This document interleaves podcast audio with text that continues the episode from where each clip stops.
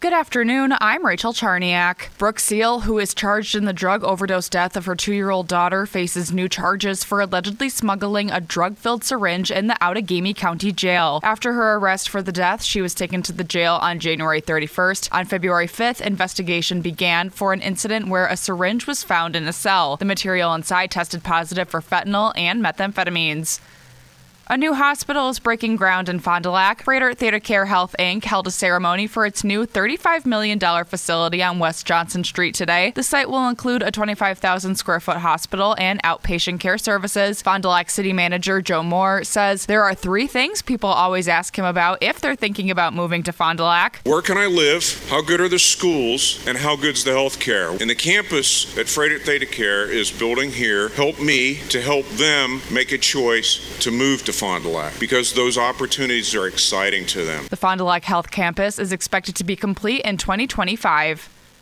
The Courtney Woolen Mill in Appleton, which has stood on the banks of the Fox River for over 140 years, is closing up shop. The mill was built in 1880. Tom Courtney took over the business in 1986 and is now ready to retire. Courtney plans on selling the property, which is on the National Register of Historic Places. We would love to see that building remain a part of the riverfront landscape and a part of our history going forward as well, and a part of our future. Jennifer Stephany is with Appleton Downtown Inc. and says the location could help draw a wide variety of opportunities for the building.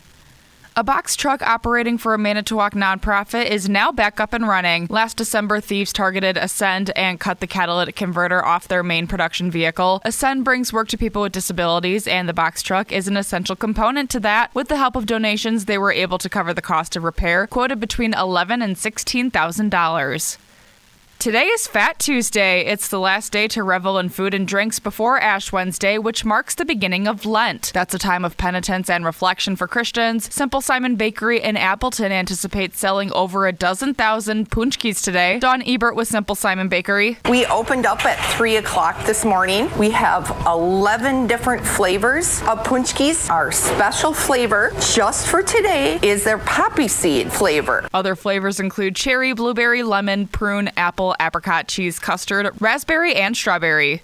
Now here's your Fox 11 weather update. It's warming up for Valentine's Day, then some snow tomorrow night. For this afternoon, partly sunny, high 36. Tonight, partly cloudy, low 25. Tomorrow, becoming mostly cloudy for Valentine's Day, high 43. On Thursday, light morning snow, mostly cloudy and breezy, high near 37. From Fox 11, your station for severe weather coverage, I'm Pete Petoniak for News Talk WTAQ. And I'm Rachel Charniak, WTAQ News Talk Sports.